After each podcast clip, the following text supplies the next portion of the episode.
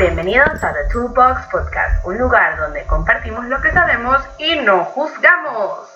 El día de hoy estaremos hablando de nuestra segunda etapa de desarrollo y todos sus hitos, que es de 1 a 2 años. Bienvenidos. Hola, yo soy Camila, la mamá de Antonella, vuelvo y repito. eh, sí, vamos a estar hablando de, de todos los hitos que, que suceden en, este, en, esta etapa tan emocionante. Hola, yo soy Rosana, eh, la tía de Antonella. Eh, sí, este, esta vez, bueno, el, el, primer episodio hablamos de 0 a un año, nada más a un año, eh, nada más para recordarles, así que si tienen peques o saben de alguien que tenga un peque de esa edad, eh, les sugerimos escucharlo, es, hablamos un poquito los, en general de los hitos que se logran esas edades. Estos, estos episodios tienen mucha información, así que les recomendamos agarrar su cuadernito, su lápiz, su lapicero, lo que ustedes para apuntar todas esas cositas que les interese o si tienen alguna pregunta lo pueden apuntar y mandárnoslo después. A thetoolboxpty.com. Recuerden, estamos aquí para ustedes, no juzgamos y ninguna pregunta es tonta. Así que, bueno, la vez pasada estábamos hablando eh, de acuerdo a cada área. Entonces, eh, empezamos por el área de la motora. Uh -huh. Acuérdense que hay dos tipos de motora, está la gruesa y está la fina. fina. Eh, la gruesa son movimientos mucho más grandes, más amplios y la fina son los movimientos que hacen con la mano. Exacto. Cuando hablamos de motora, la gruesa, imagínense todas sus extremidades moviéndose, el baile, del cuello para abajo. Sí, puede decir del cuello para abajo. Sí, sí, sí. sí. Bueno, también el cuello, el cuello sí, es muy importante. El cuello, el cuello es súper importante, cierto, tienes toda la razón. Sí. Así que, bueno, ya para esta etapa sus pequeños ya van a estar empezando a levantarse, empezar a hacer el intento de caminar, que un pasito para adelante, que de repente me solté y, y ¡pup! me caí de culete. y me caí también.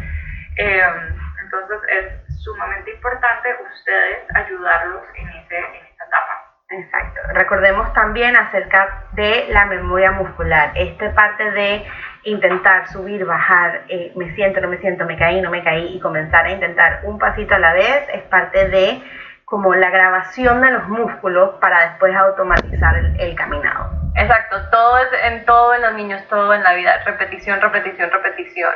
Eh, y esto desde pequeñitos. Entonces ellos van a tratar de levantarse 500 veces antes de soltarse a caminar.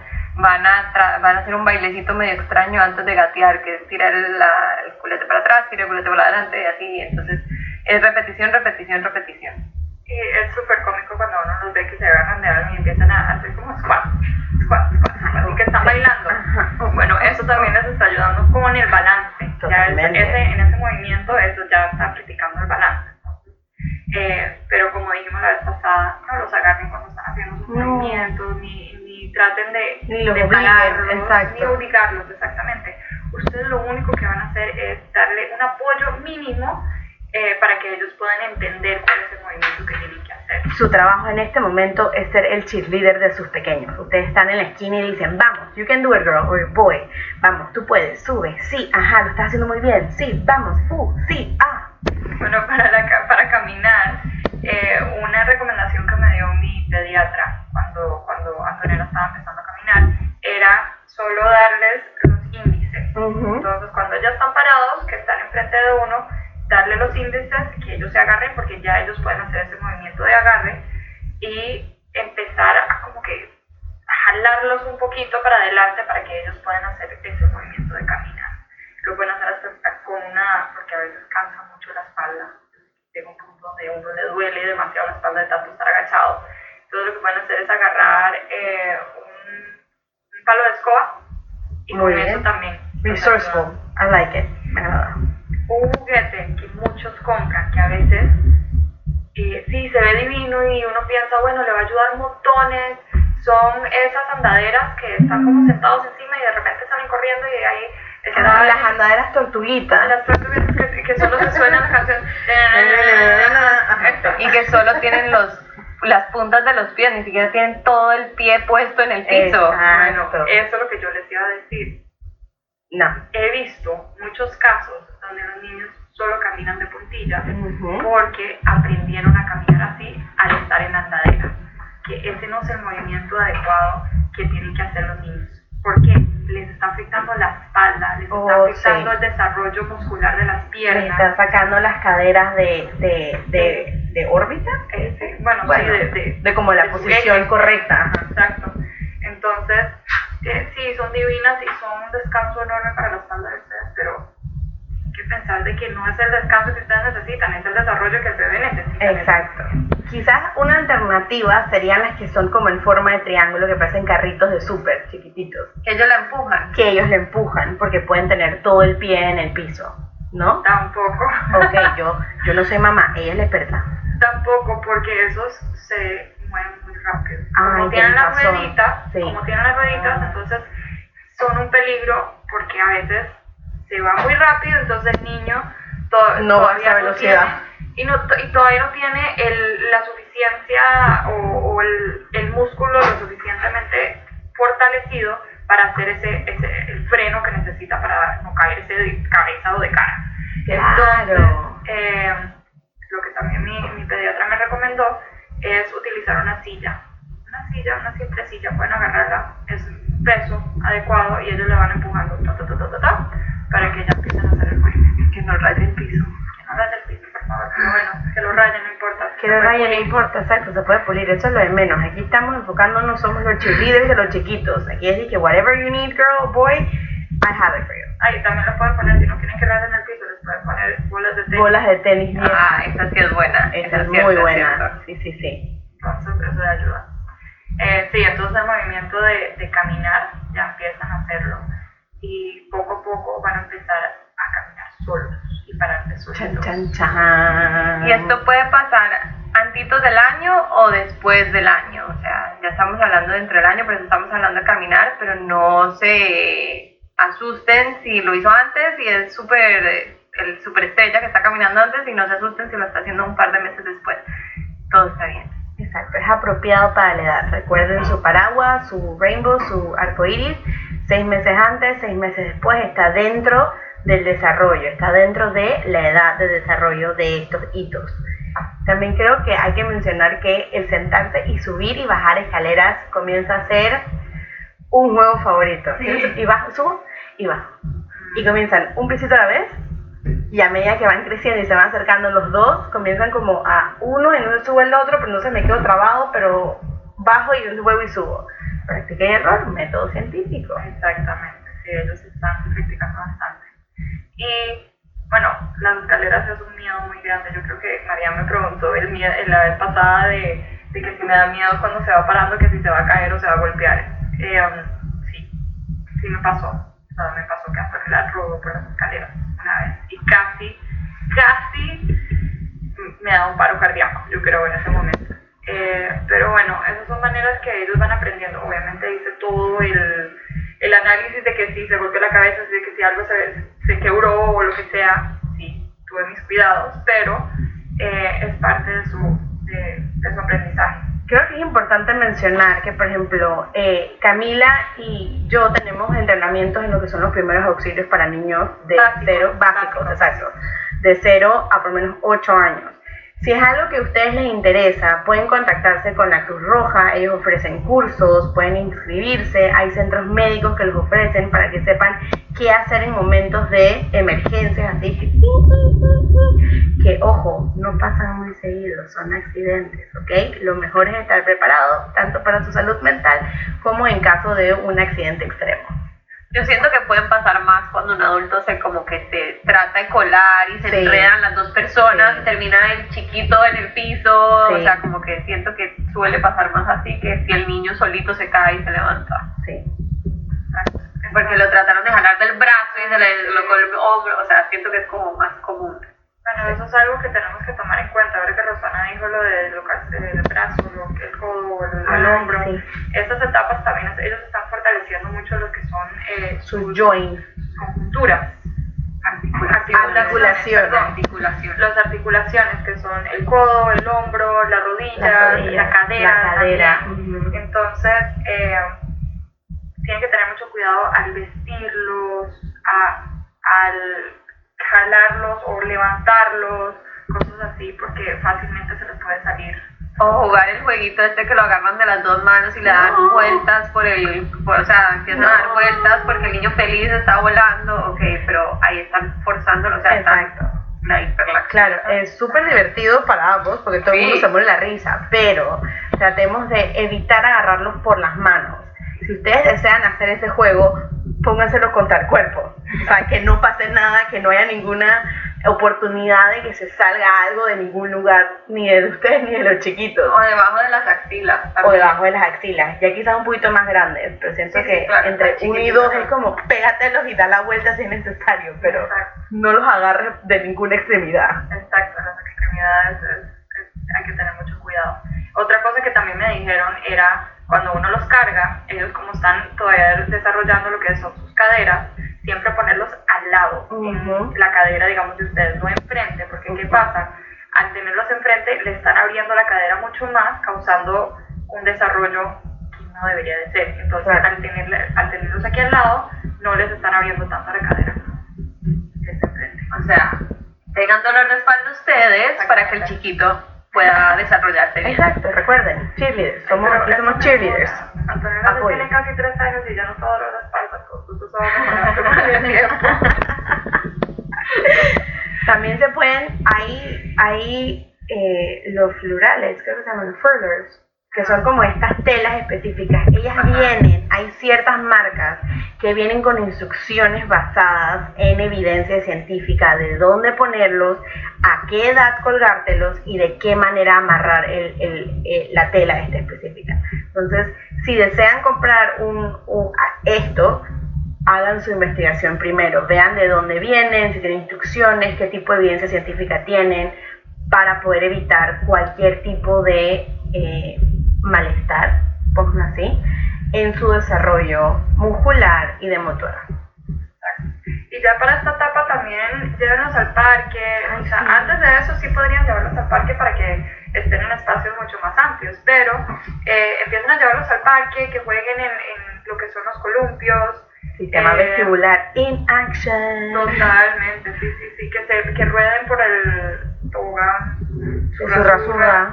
eh, que ya empiezan a subir las escaleras, empiezan a agarrarse de diferentes materiales, diferentes alturas también. Ahora que dices agarrarse, esto es parte importante en esta edad, Uy, sí. que comiencen a agarrar cosas. No estamos hablando del agarre de pinza chiquitito con los tres dedos, no, estamos hablando del agarre grande, de usar toda la mano con todos los deditos para agarrar cosas grandes, bolas, termos. Eh, y también una etapa- a mí me encanta esa etapa porque me parece tan divertida, pero comienzan a obsesionarse con abrir y cerrar las cosas constantemente. Es la repetición y la secuencia de abro, cierro, abro, cierro. Abro de vuelta, lo cierro de vuelta. Ok, no puede perdón. Diez veces más. Y ya estamos hablando de la parte cognitiva, este- cuando ya hablamos de abrir y cerrar, porque están empezando a entender de que hay un mundo alrededor de ellos y el porqué de ese mundo. Entonces, abren y cierran cosas, les empieza a interesar mucho los libros, porque lo se que hace. cierran, Ujú. tienen, tienen dibujos, tienen Colores. colores, entonces eh, expónganlos a lo que es la lectura. Sí, los libros esos que son como de ca- casi de cartón, que tienen como la, la página gruesa, porque eso les facilita pasar la página Sí. y el mismo agarre es como más estable que, que los otros que tienen los duritas más suaves. si, por ejemplo, ustedes son del tipo de persona que aman los libros como adultos y dicen, ay, no, pero es que lo va a dañar y entonces no.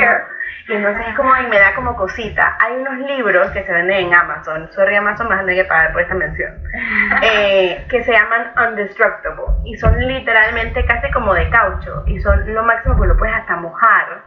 Y no les pasa Y hay uf, un montón de tipos de, de libros que son esos de caucho, también hay unos que son de telita, Ujú. hay montones de libros que también tienen diferentes texturas, que también desarrollan la parte senso- sensorial, eh, que es lo mejor hacer en esta etapa porque eso les está exponiendo a lo que son materiales de diferentes eh, elementos alrededor de ellos. Entonces, sí, eh, es bueno exponerlos a lo que son los libros. y a medida Sí. que van creciendo también exponerlos eh, a distintas texturas al mismo tiempo. Siento Ajá. que esta es una etapa, yo por ejemplo que trabajo con niños de 18 meses, es una etapa donde la mayoría de mis clases se enfocan en mezclar texturas.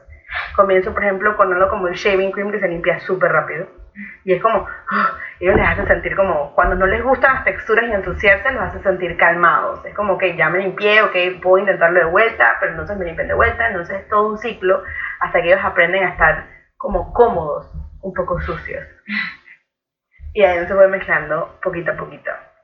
Totalmente, y exponerlos a las texturas es muy importante. Súper importante, súper necesario. Hemos tenido varios casos en los cuales los niños pegan gritos, o sea, lloran, es un sufrimiento fuera de lo normal eh, al ponerlos en arena.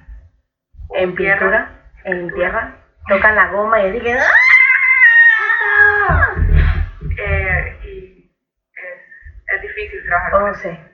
Oh, sí. Y más cuando llegas y de repente los encuentras a los 6, 7 años y no tocan texturas y es como, ¿qué vamos a echar para atrás?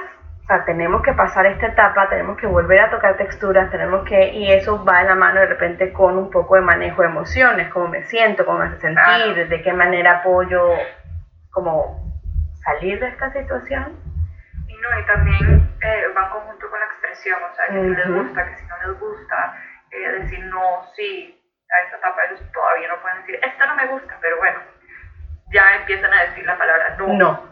No. Y No. pueden decir no gusta o, o así como frases medio arcaicas, pero, pero dicen No gusta. no gusta, no, No gusta, gusta, no, gusta. Y está bien que vayan empezando a expresar eso. O sea, pero, eh, los adultos alrededor también es de explicarle un poquito, darle como más vocabulario para decir qué es lo que no le gusta y todo eso que vaya desarrollando poco a poco. Ahora que dices eso, me acabo de acordar que generalmente las mamás cuando comienzan la etapa esta de que ya se van acercando a los dos años, comienzan a decir que, ay, pero es que su palabra favorita es el no. No, exacto. No, pero el, si nos ponemos a ver desde el punto de vista lingüístico, la los sonidos del no en la boca, cómo salen, son súper fáciles y son de los primeros fonemas que salen cuando comienzan a balbucear.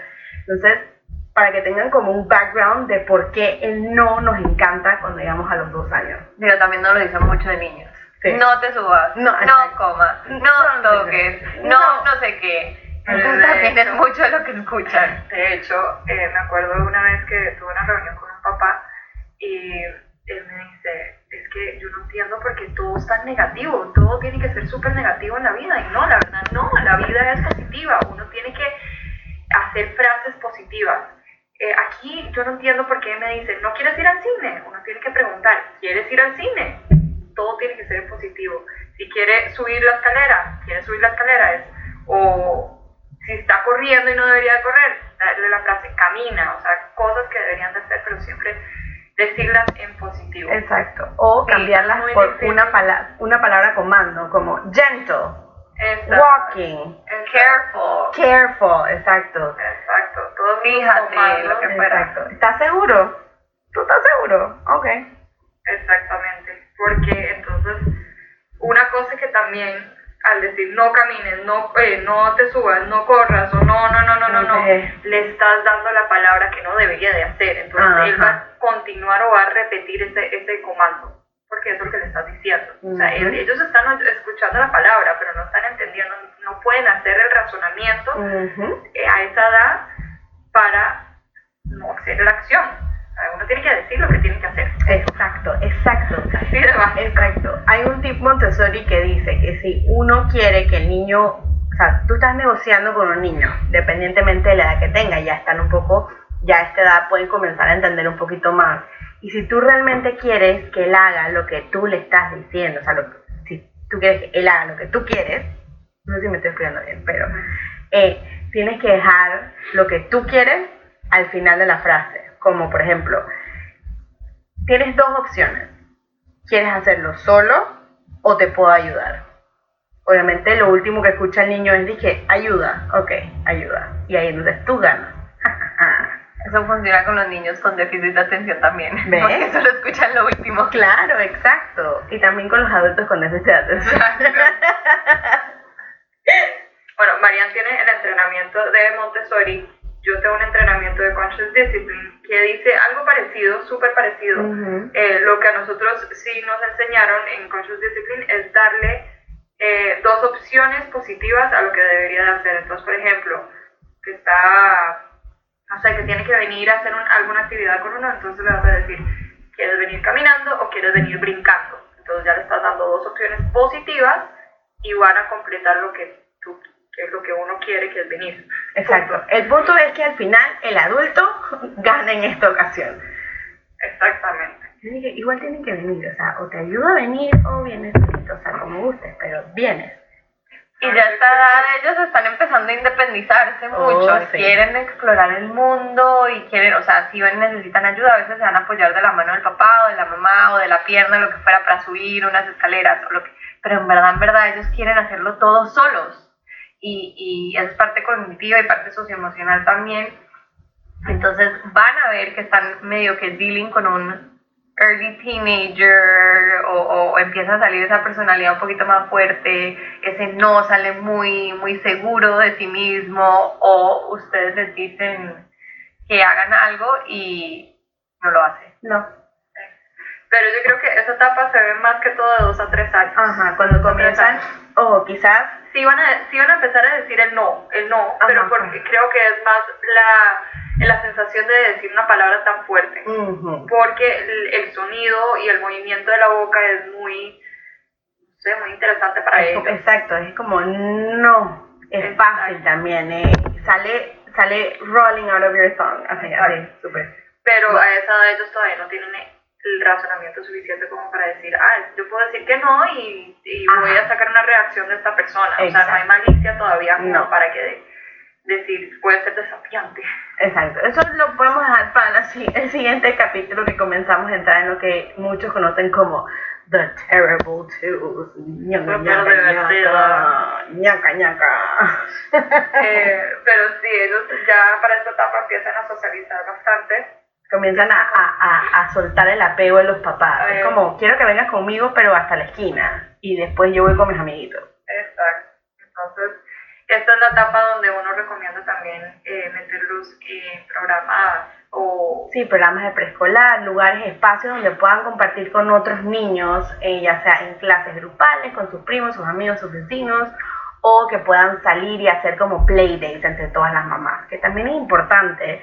Recuerden apoyarse en su comunidad de madres, padres, cuidadores primarios, primos, hermanos, tíos, Aquí estamos todos para ustedes. Ustedes todos somos cheerleaders de los chiquitos y al mismo tiempo los que somos parte de la comunidad somos cheerleaders de esos padres.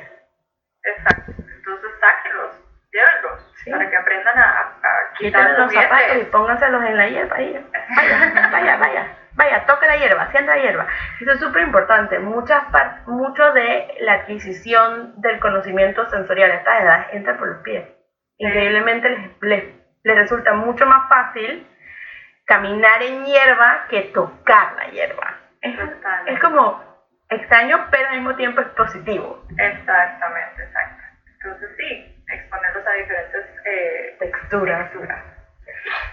Hierba, arena, sol, agua, frío, caliente, color. Áspero. Áspero, muy bien, Tichen Cami. sí, todo eso es súper importante. Y también al exponernos a, esos ámbitos sociales, entonces les está ayudando con toda la parte de, negociar, de, de, saber cómo comunicarse, de quitarle los juguetes a los demás, tener que compartir. Exacto, eso es importante también, porque comienza también el juego paralelo. Ah, es como, ay, sí, mira, ella tiene el Lego morado que a mí me gusta, y entonces quitaré. voy, exacto, se lo voy a quitar porque es mío, porque el mundo gira alrededor de mí en estos momentos. Eso es lo que iba a decir, esta no es la etapa donde ellos hablan pero no se están comunicando nunca, es súper divertido. o sea, tienen conversaciones. Tipo stage, ¿no? Ajá. Tipo stage, ajá. Pero no, o sea, tienen full conversaciones, pero uno está hablando de Saturno y el otro está hablando de Marte. Exactamente, es como tú los ves y entonces ellos nada más converse, y a mí me parece súper interesante, yo amo esta parte, cuando yo los veo jugar juntos y les doy espacio, donde tengo grupos, les doy espacio y los dejo jugar, tú los ves cómo se miran, y es como se van tocando las cosas, y donde tú ves las miradas así de fuego y que... pero al mismo tiempo nadie habla, todavía, al menos que digan, es que, no, y, van entendiendo mucho el lenguaje corporal, corporal. exacto. Sí. Sí, es súper divertido. Y esa, esa etapa va a durar por lo menos un año, año y medio, Sí, hasta dos hasta años. dos años, sí. Eso podría Sí, ser, sí. sí. sí, Yo veo muchos de mis niños cuando llegan a la escuela, yo doy clases de 3 a 5 años, que todavía están en, en esa etapa y vienen los papás y me dicen, pero es que yo no lo veo jugando con los demás. Y es normal, es normal, ellos, todavía no entienden lo que es jugar con otro niño o que hay un, un, un elemento de, de, de De Socializar. de. Exacto, con, con los demás, entonces eh, es normal que ellos están jugando el juego paralelo como mencionó Mariana. Es, es muy común verlo en niños que son hijos únicos, eh, que, que crecieron entre adultos, entonces no pasan mucho tiempo con niños de su edad, entonces no saben cómo socializar con niños de su edad, o sea, saben cómo estar con adultos, Yo, hello. pero no saben estar con niños. Entonces por eso es tan importante sacarlos al parque, buscar amiguitos dentro de lo que es la escuela, Ir a clases de mommy and me, si es necesario para encontrar esos amigos. sí, Deportes, también, o sea, buscar esos espacios donde ellos pueden estar con otros niños es muy importante. Muy importante. Desde esa edad, desde, las, desde el, el año, o sea, hasta- desde que están bebés, desde que están chiquititos, chiquititos, exponerlos a lo que es un ambiente social. Exacto. Aunque sea por cortos periodos de tiempo, es importante la exposición a ellos. Exacto. Continúen buscando sus amistades y su apoyo. En la apoyo. comunidad. Exacto. Algo que dijeron ahorita del agarre, eh, que no han mencionado, eh, bueno, la técnica que hizo mi hermana, Baby Led Winning, que también les ayuda con agarrar la comida y eso, pero no es, o sea, yo sé que no todo el mundo lo hace, pero es algo que tengan en mente porque sí les ayuda también a empezar a agarrar las Ujú. texturas y todo esto. Eh, si les interesa, pues nos avisan y hacemos un episodio de lo que es Baby Led Winning. Exacto. Si no se sienten cómodos con el baby led winning, un tip que esto me lo dio una fonodióloga. En el momento que estés brindando papilla, no do not tilt the spoon, o sea, no la pongas en diagonal. Trata de llevarle la, la cuchara directo en línea recta a la boca para que el niño entonces trabaje sus músculos eh, bucales. Pero sí pueden, digamos, si ya terminó la papilla, darle la, la cuchara y Ajá. que empiece a jugar con la Que cuchara, con que la haga medio movimiento, lo agarrar pésimo, por supuesto, pero no, importa, pasa nada. No pasa nada. eh, para que empiece a, a sentir lo que es un, un utensilio en la mano. Exacto. Lo importante aquí es la práctica y abrir estos espacios donde se les brinde estos momentos de práctica. Sí, y ahí lo que están practicando mucho la, la motora gruesa, eh, perdón, fina, estaba refiriendo a la fina, que son los movimientos de la mano, que eso eventualmente va a ayudar con la... Con la lectoescritura. De nada. Sí. Eh, de hecho, hoy en día yo he tenido varios casos en los cuales tengo que trabajar mucho la motora Uh, fina, sí. pero muchísimo la Sí. motora fina, eh, por el simple hecho de que no tuvieron ese, esa exposición a lo que son eh, agarre o Exactamente. Yo he tenido casos muy similares. Y ya, eh, por ejemplo, el caso al que me refiero es un niño de 5 años que en el momento que le hice la observación la primera vez fue como, ok, vamos a echar todo para atrás, vamos a comenzar desde cero. Porque sí se notaba que estaba teniendo problemas en su desarrollo de, o en su eh, práctica de la electroescritura a la edad de él en ese momento y fue como, ok, vamos a comenzar a construir bloques desde cero y poco a poco uno ve cómo las letras, los espacios entre las letras se van transformando a medida que uno va trabajando en esto. Si ustedes tienen un niño que de repente no está agarrando en el lápiz o que las letras son muy grandes, echen para atrás y comiencen a hacer cosas grandes, masilla, algo que les trabaje mucho la musculatura de las manos, que es importante. ¿Los legos grandes? Los legos Los grandes, duplos, los los duplos. Duplos, por eso, a eso me refiero. Exacto. Eh, Pro tip, vayan y compren los duplos, los peores duplos del mercado. sí. Literal, los que no se pegan, los que les tienen que poner presión, esos son los que se necesitan. Exactamente. Se los venden en Vendela. Los venden en Vendela, Vendela, Vendela. otro mention, los va a tener que pagar. Eh, otra cosa eh, que sí quiero hacerles la recomendación es empiezan a comprar los juguetes, hagan su research de, de los tipos de juguetes que les están comprando. El episodio pasado hablamos un poquito de los móviles, eh, pero ya cuando están más grandes queremos comprar los juguetes más floridos, con más cosas o los más shiny, Los más eh, llamativos, los los que más son la llamativos, última moda. que puede ser que no les ayude en ese momento. Mantengan esto en mente siempre cada vez que van a comprar un regalo, independientemente sea un padre de familia o parte de la comunidad, un tío, una prima, un vecino, un amigo. El mejor juguete es el que no hace nada.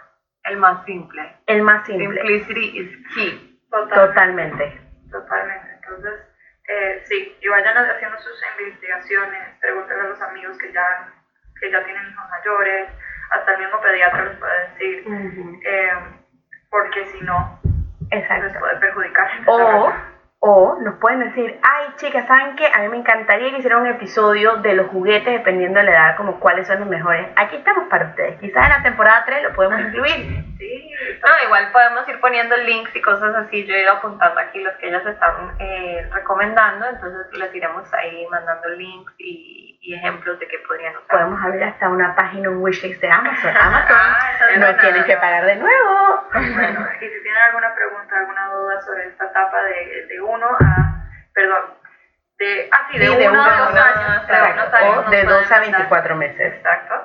Nos pueden mandar un direct message en Instagram o nos pueden escribir a thetoolboxpty at gmail.com. Y aquí estaremos para ustedes. Muchas gracias por escucharnos. Chao. Adiósito.